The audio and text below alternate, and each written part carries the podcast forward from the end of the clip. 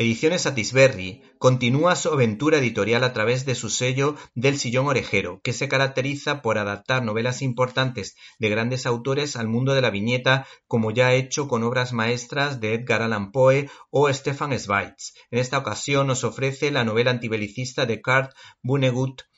Matadero 5, gracias al guionista Ryan North y al ilustrador español Albert Montenis.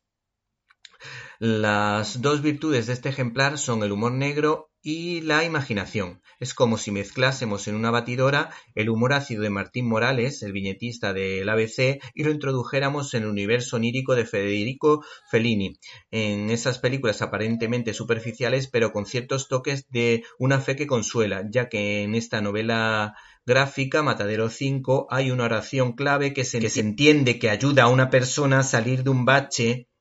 porque participó en la Segunda Guerra Mundial en su juventud y ahora sufre estrés postraumático, siendo del siguiente modo. Dios, concédeme serenidad para aceptar las cosas que no puedo cambiar,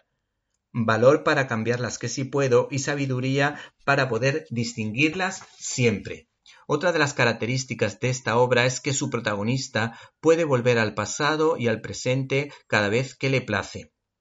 donde el humor absurdo hace acto de presencia cada dos por tres, como reconociendo el sinsentido de unos hombres jovencillos matando a otros, o la barbarie del holocausto eh, a los judíos, el sufrimiento que padecieron estas personas por su fe.